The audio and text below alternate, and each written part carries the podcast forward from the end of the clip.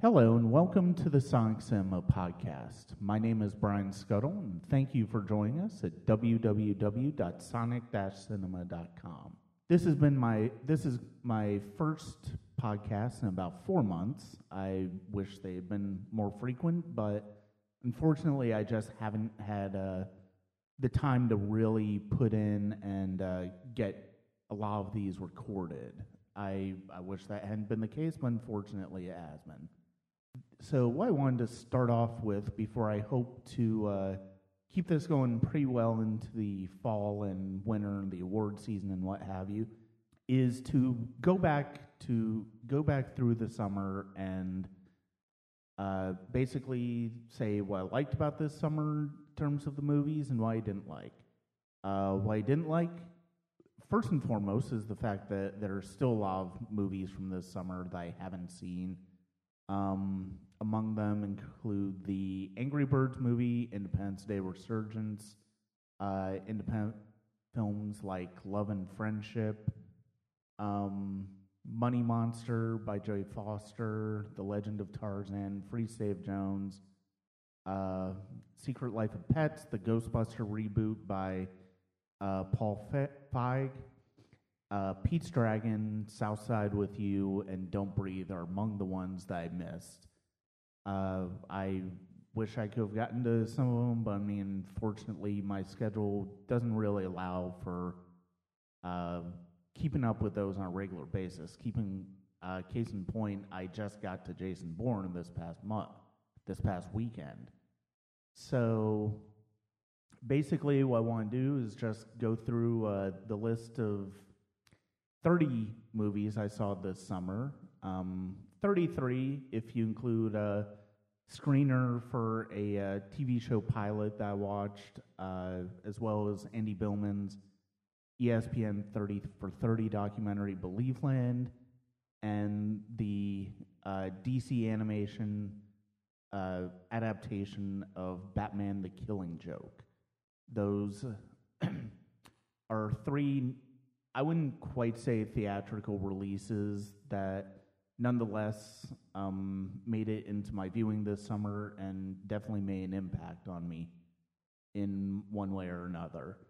Uh, Believeland as an Ohio fan, as an Ohio person, as somebody who has enjoyed Cleveland sports and loved Cleveland sports and been frustrated with Cleveland sports, uh, really resonated with me as uh, the Cavs were heading towards their NBA championship run.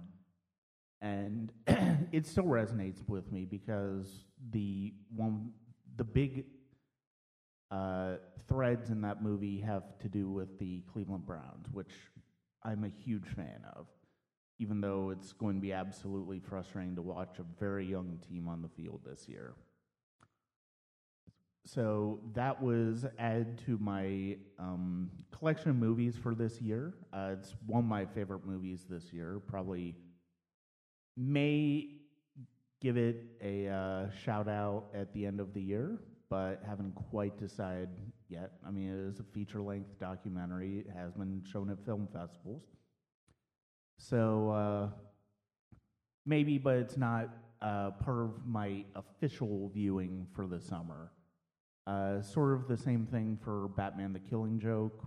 Uh, it's primarily like most of the, uh, like all of the DC animation, it is direct to DVD or digital platforms and it's it's a really good movie. It's a really interesting adaptation. It's about as good of an adaptation of The Killing Joke as you could have hoped for, and uh, it's it's something that actually it's the for me at least is the best DC movie we've seen this year after uh, Batman versus Superman and Suicide Squad. I'll get more into Suicide Squad uh, shortly when we're talking about the summer movies. And then another movie I saw uh, that wasn't quite as good, but is a uh, was a screener for a pilot, a uh, sort of web series uh, TV pilot. Um, called Artless, and uh, it was enjoyable. It was uh, not quite, you know, I I didn't quite get into it as much as uh, I think the filmmakers were hoping for. I mean, I might, when more episodes come out this September, I may very well watch it some more to see uh, how it improves. But overall, I was relatively unimpressed with it. And uh, you know, we'll we'll see what happens. I might watch an episode or two here or there, but right now I'm not quite engaged in it. So it was a uh, pilot. It's called Artless, and it's going to be a uh, web series. So those three, with those three out of the way, it's time to look at the uh, movies that had an impact for me and basically how the summer shaped up for me as far as movies. So that we have 30 there are 30 movies that I saw that were released in the summer in one way or another and therefore qualify for uh, qualify for uh, this consideration. Uh, a lot of screeners, not still not quite caught up on screeners, but I've gotten uh, closer over the summer. And uh, like I said, I've missed some uh, big studio films like the ones I mentioned earlier, but there was still a lot to see. And I'm still missing a lot of independent films, and that has always been the case basically for the past few years.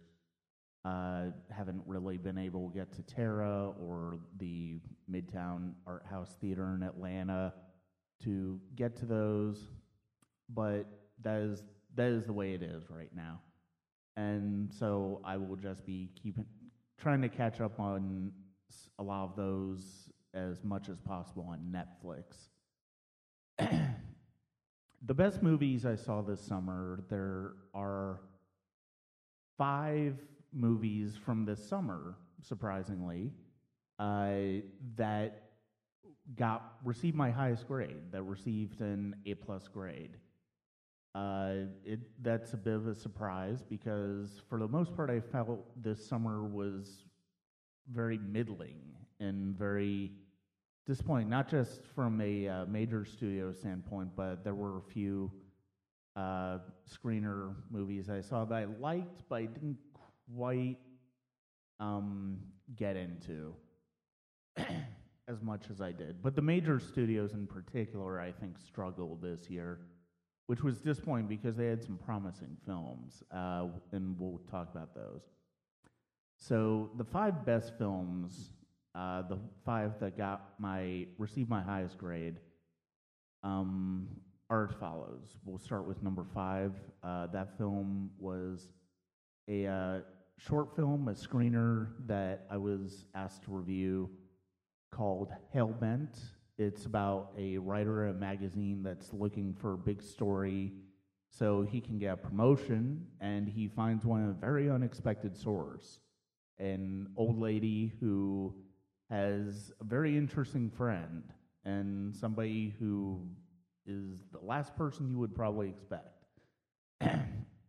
that was it was a wonderful execution of concept. It was comedic. It was it was really well well constructed, and it was one of my favorite um, short films so far I've seen this year. It's uh, one that I really really enjoyed and really thought was quite original and unique. Uh, four and three, I'm going to lump these two together because they're the two big major studio releases that I saw and was absolutely blown away by. Uh, number four was Captain America: Civil War, Marvel's uh, Marvel's latest uh, superhero adaptation as they head the way towards uh, Infinity War in a couple of years, and it rounds out the Captain America trilogy with uh, Chris Evans, Steven, Steve Rogers. This time bringing in uh, Robert Downey Jr.'s Ant Man, as well as many other uh, characters in the Marvel Universe, to adapt one of the most uh, famous and popular uh, comic book uh, stories in the recent Marvel history. And this was the second film for uh, Joe and Anthony Russo in the Marvel Universe after Captain America Winter Soldier. And they showed why they are uh, taking over for Joss Whedon on the Avengers Infinity War and that sequel. and they just did a fantastic job. It's funny, it's entertaining, it introduces Tom Holland as super as the new Spider-Man, which was fantastic, and he does he's to be really good. I kind of felt that way um, just knowing from his work from The Impossible, but seeing him in that film just really made me feel even more so that they nailed that casting.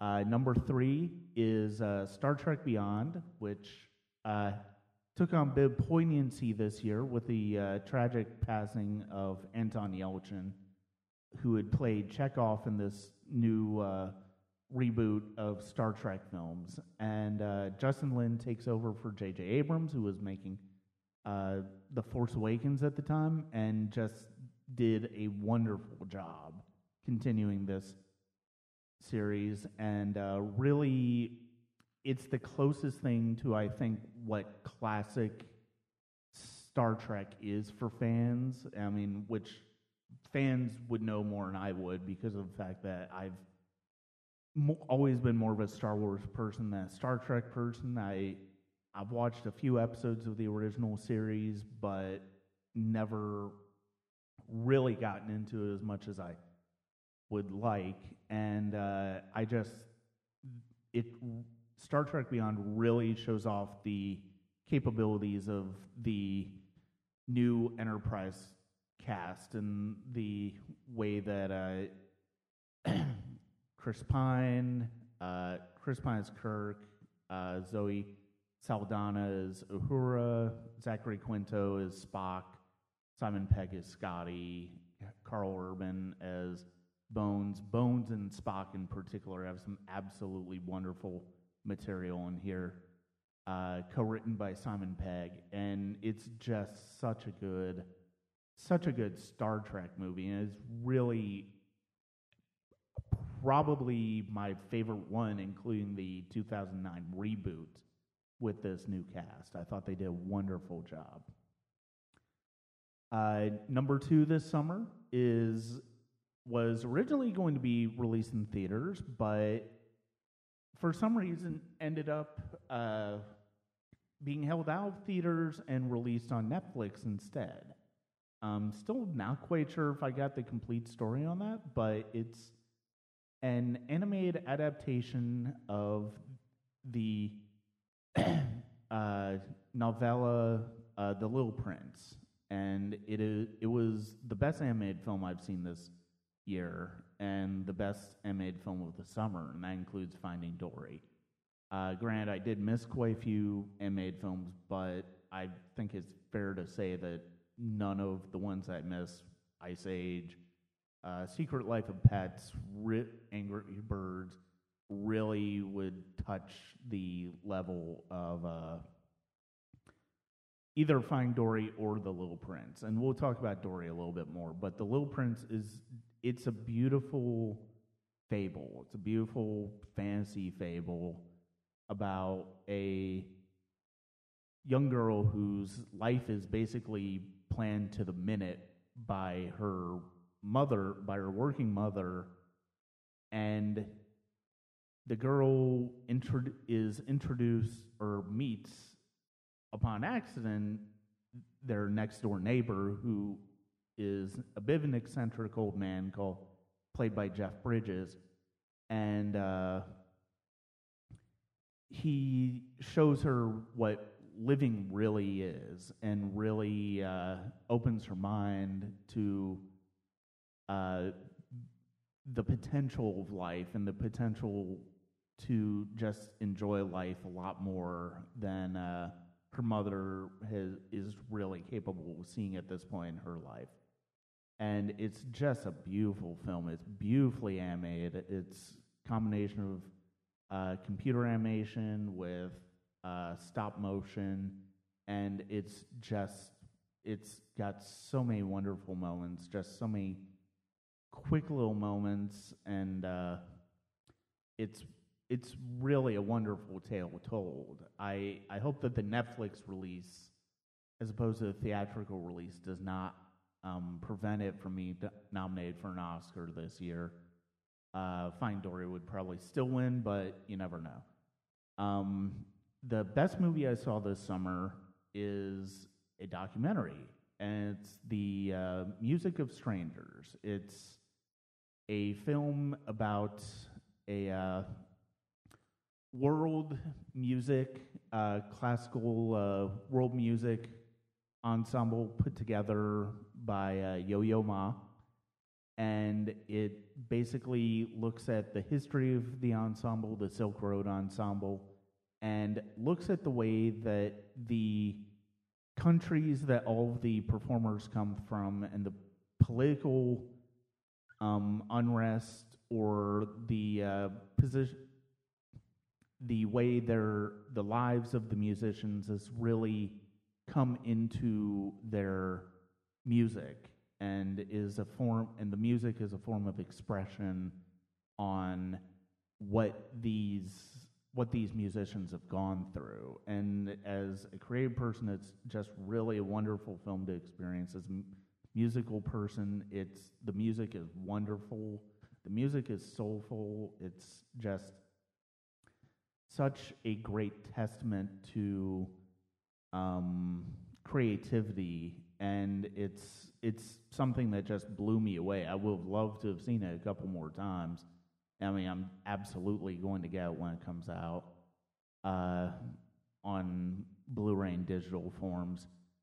And uh, that was my best movie of the summer, and it's it's kind of it it's kind of flooring that you know, with all these big movies, you know, usually it's a major studio film that makes it into my top spot for the summer because that's what I usually tend to see. But this year was a documentary, and it was a one of the richest documentaries that I've ever had the uh, pleasure of watching.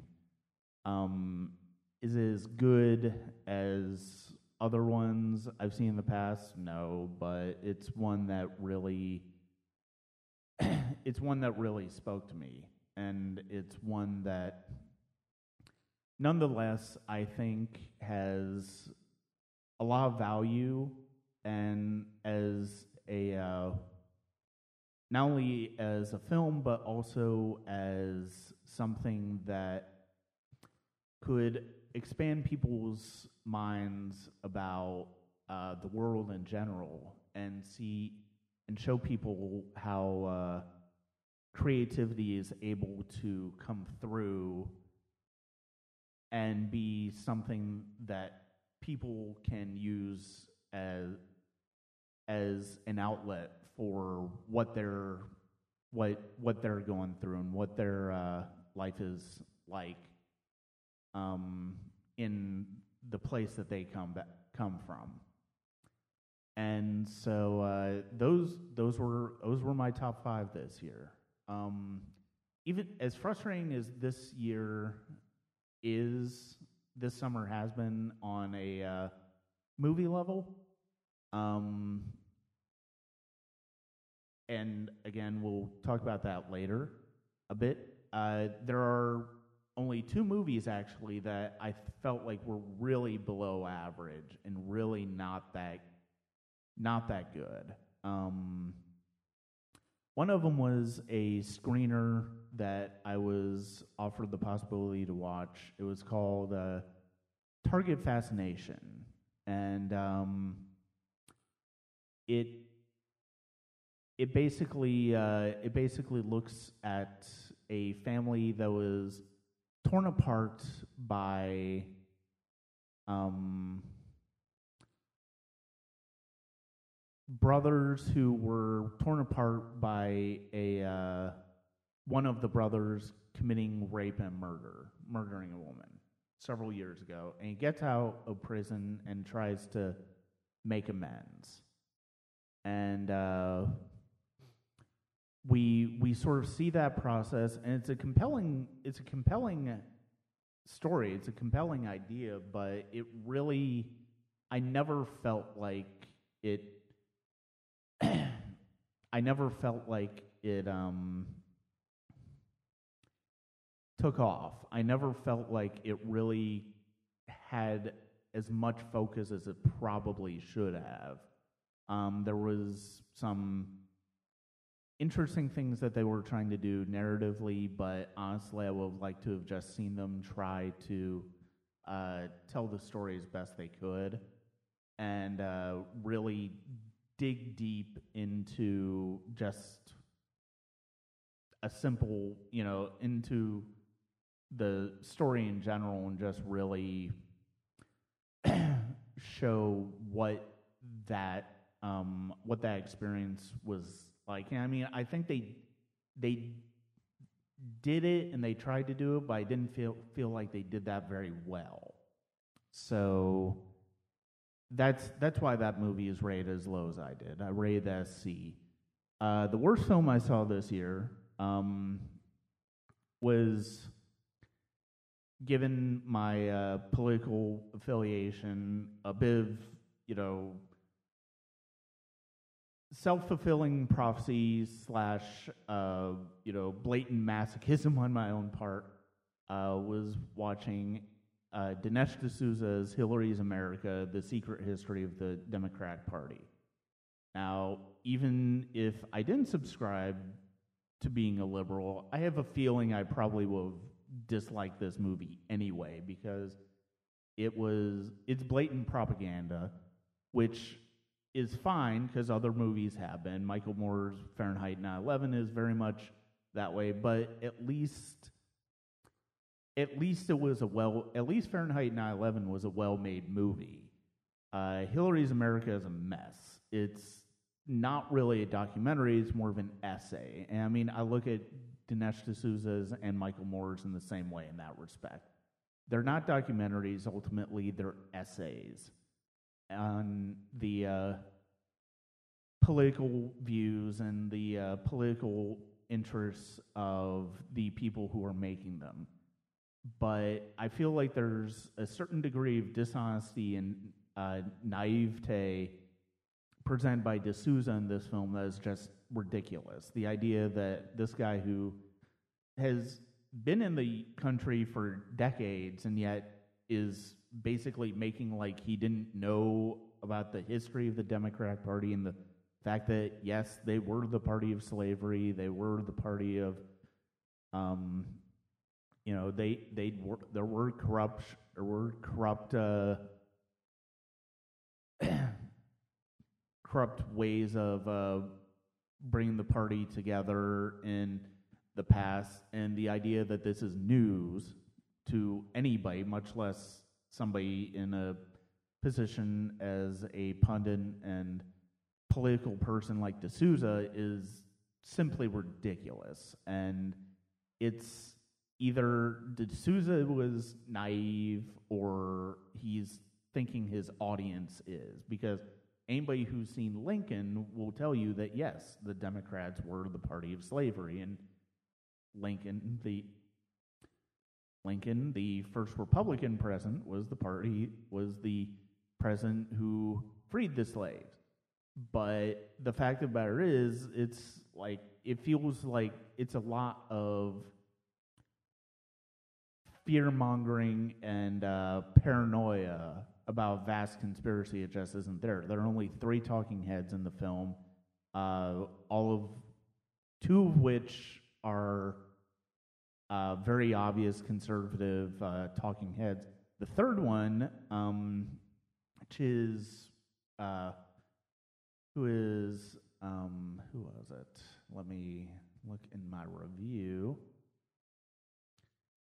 So yeah, there were three talking heads in it, other than D'Souza. The third one, um, is Carol Swain, who's a political av- activist um, who only seems to be interviewed because of the fact that she's African American is not a fan of the Democratic Party.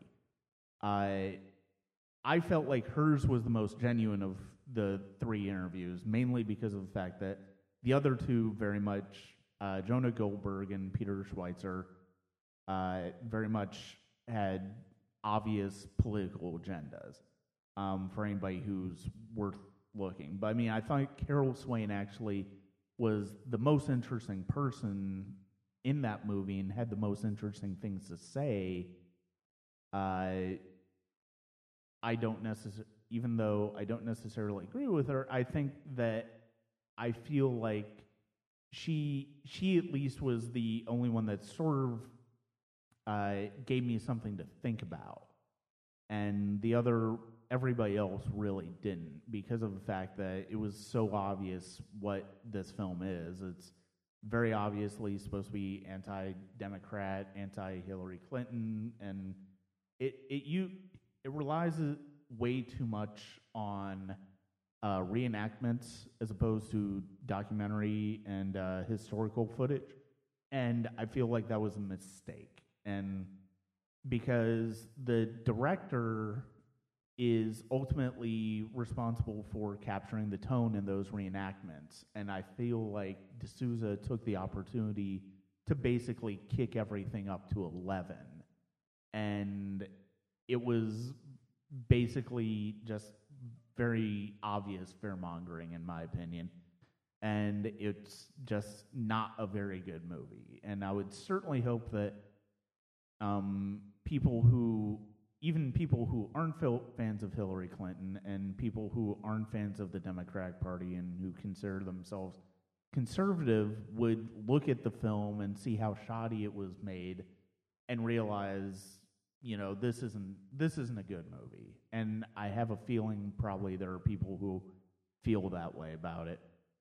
So those were my two worst films of the year everything else was very much in the middle of those two extremes. Uh, there was a lot of very average movies this year, and that's kind of disappointing because there was there was some potential this uh, summer. And, I mean, there's still some that I haven't seen. I haven't seen Pete's Dragon. I haven't seen Southside with You. Don't Breathe. Um, I haven't seen movies that had some good uh, good reviews and uh, high noses, but you know the the ones I did see, I expected more from. Uh, probably the biggest disappointments for the year for me were uh, Steven Spielberg's The BFG, uh, based on the novel by uh, Roald Dahl author of Charlie and the Chocolate Factory and uh, James and the Giant Peach. And I felt like um, it was really disappointing because of the fact that the movie itself is amazing from a visual standpoint. It's a beautiful movie. Um, but it, for some reason, didn't quite land with me emotionally speaking and that's unusual for Spielberg. Spielberg, even a movie like War Horse, which I'm not a huge fan of, or Bridge of, which I'm ultimately not a huge fan, but is not bad movie in any respect, still lands with me. And on an emotional standpoint, I felt like BFG didn't. Uh, there's some wonderful technique in the movie, some wonderful qualities from his uh, collaborators, but I just didn't think the movie worked. I mean, and in particular at the very end, uh, there's a sequence where sort of the real world gets thrown in with the fantasy world that I felt uh, was, and it's something that's from the original book because I looked it up and I, because I was curious as to where this came from. And I think I disliked it about as much as people would dislike the 2,000 years after sequence uh, Spielberg had at the end of AI. Um, I, I think by reaction to that sequence, that ending is comparable to how people feel about that. Um, so that was probably the biggest disappointment because of the fact I'm a Spielberg fan, because of the fact that I love his films and I will always see whatever he uh, puts out. I made sure I wanted to see the BFG uh, really early and wanted because I didn't want to wait as long as I did for Bridge of Spies, um, which was in December. Uh, the next most disappointing movie for me was I mean, both of these movies are good, but they I was hoping for more. I was hoping for great. Uh, to a certain extent, out of these movies. Uh, the next one that I was really disappointed by was um, Suicide Squad, David Ayer's uh, DC comic uh, adaptation with uh, basically the, a villain team up, which includes uh, Harley Quinn, Deadshot, Killer Croc, Diablo, the Enchantress, who ended up being the villain, the Joker, who is only really there for the sake of Harley Quinn's um, backstory and not really much else, which is disappointing considering how good uh, Jer- I felt like Jared Leto was as the Joker. Um, I mean, the movie itself just didn't really. I, liked it. There were things about it I really liked, but overall, I felt like it was a letdown because it's. It felt like a middling, another middling effort from DC, and uh, I I think they've they've struggled this year to really I I think there's the aesthetic from Marvel was very different, but I think the storytelling from DC is uh, definitely not on par with what we've been getting from Marvel. And there's some genuine world building that's been taking place with Marvel, where it's DC. I think they've just basically been trying to catch up with Marvel as quickly as possible. Um, I will say Suicide Squad probably had my favorite soundtrack of the year. Um, easily had my favorite soundtrack of the year, and uh, I felt like it's that was that was interesting. It was a good step in the right direction after how disappointing I felt uh, the Batman versus Superman score was. But and I will say I thought Suicide Squad was better than Batman versus Superman, but I still felt like it left much to be desired. As somebody who really wants to see DC do well, and just isn't really impressed with what they've seen from DC so far. Uh, in terms of see another another big franchise that disappointed me uh, would and disappointed a lot of people. I think was uh, Jason Bourne, I which I just saw this weekend, and I thought was all right. I thought it started really well with a uh, scene in Greece that I felt like really showed potential in that movie, but ultimately just didn't really go anywhere from there and just sort of spun its wheels. I thought Matt Damon is great as always as uh, Bourne. I thought Alicia Vikander did a really good job as um, sort of her new, his new antagonist uh, with the CIA. But overall, I felt like after that scene in Greece, I felt like the movie sort of went downhill from there. Um, Warcraft, uh, another big movie that uh, I can't say I was expecting much from Warcraft, and so in that respect, I think I got about what I expected. But at the same time, I felt like there was more that they could have done with it, and uh, it's it's an interesting. It was an interesting universe, but for some reason, the tech but the technical qualities uh, overshadowed the story, and I felt like the story um, just didn't really uh, go up to snuff for me. Uh, the same could almost be said with X Men Apocalypse, which uh, is the last, I think, in the uh, First Class trilogy that started with X Men First Class and then Days of Future Past and Apocalypse. I think we will see some of those characters again, uh, especially now that they've really successfully recast Sophie Turner as the young Jean Grey. Um, I think there's definitely a lot of good there, and I think there's a lot of potential there.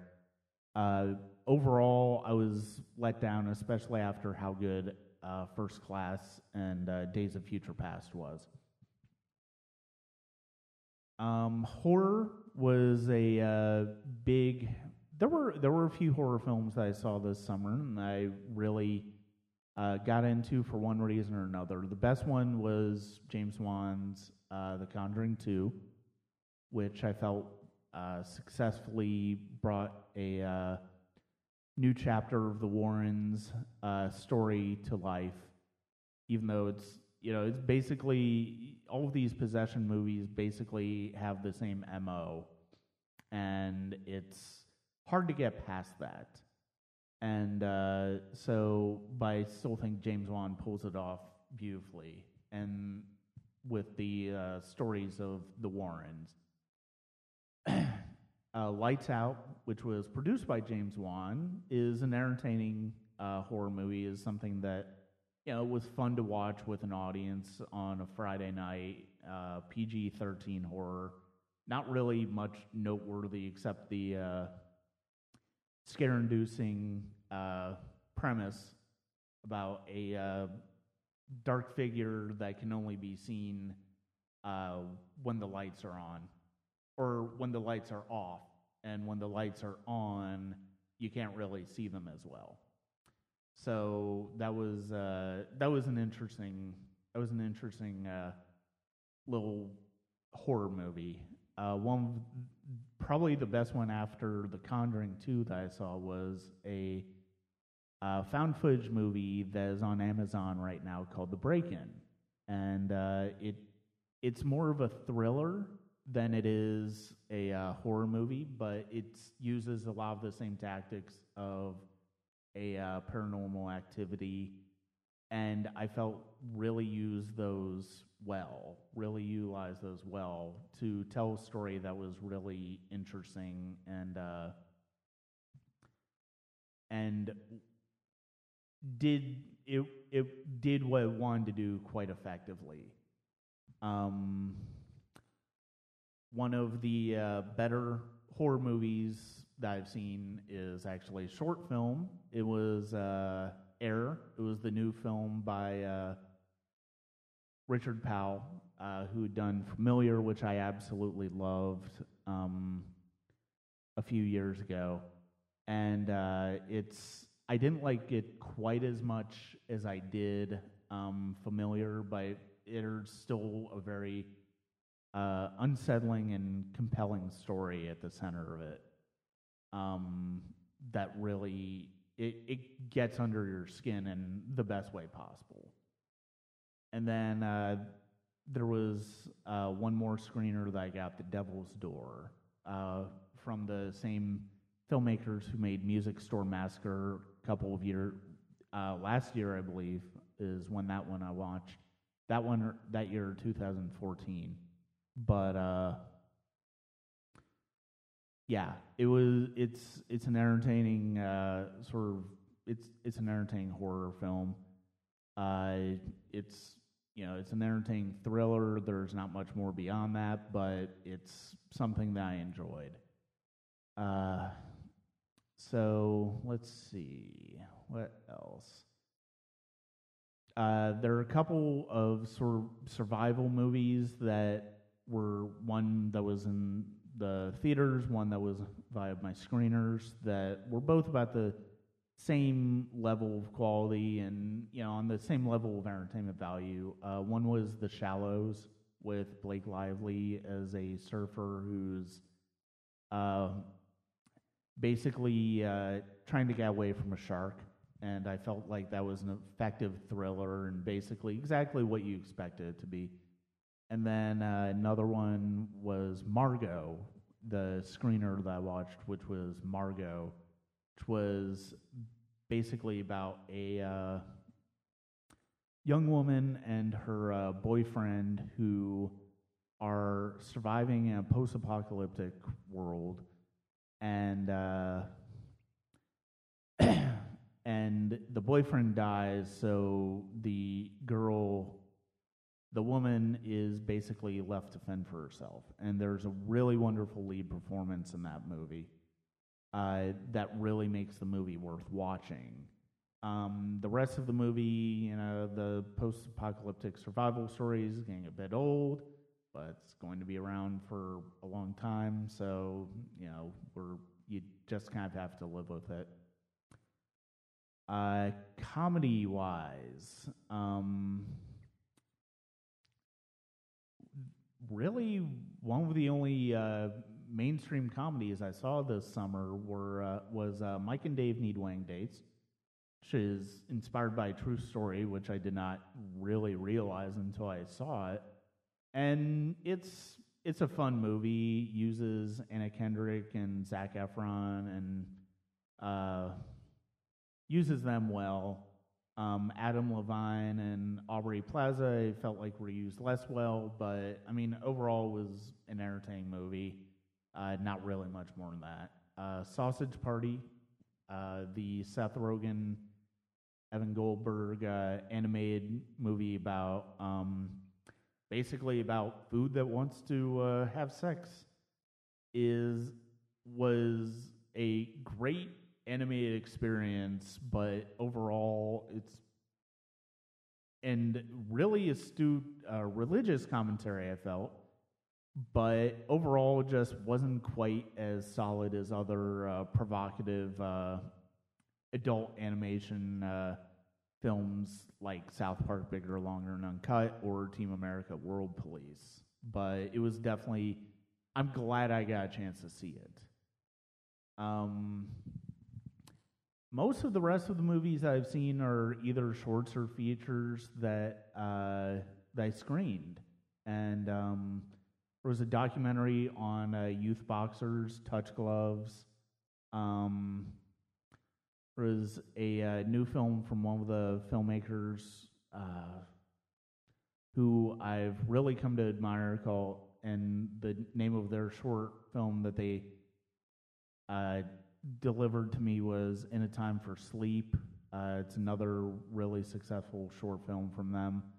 Uh, John Paul Rice and Edgar Michael Bravo, who've been a team that's uh, shown me a few really good features over the years, delivered another one, which I just saw yesterday, called A Young Man's Future, about a uh, young man who whose uh, boyfriend suffered from schizophrenia and he has to decide what exactly his future is going to be with regards to that. And I felt it was just such a wonderful movie. It was such a wonderfully executed and wonderfully acted movie.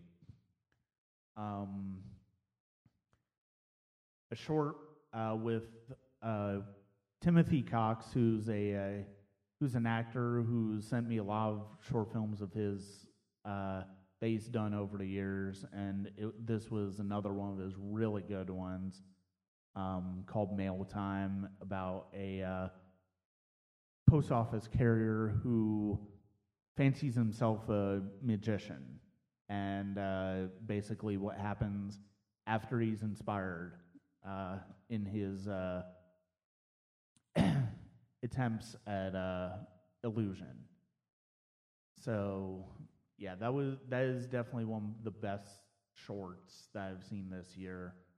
Um, Lati, which is about a uh, young man who's about a man who's got cancer and uh, is just very much to himself and comes across a crime that's occurred and tries to deal with it as best he can at the last stage of stages of his life. And then uh, there's also um, Delusion with by uh, Christopher. Uh, forgive me. Um, going to get this name right. Uh, Christopher D'Annunzio, who has given me a lot of different films to watch over the years. uh, short films, feature films, documentaries, and uh, he's got another uh, drama mystery uh, about a widower whose wife has died, but he gets a message from her. And it's basically about a man at the end of his life or trying to rebuild his life after losing his loved one and what that does to his psyche. And it's really a uh, really one of the another compelling film from D'Annunzio, who just has a really good eye for uh, different types of stories with a spiritual edge to them. Uh, Misread is a short film that I really liked.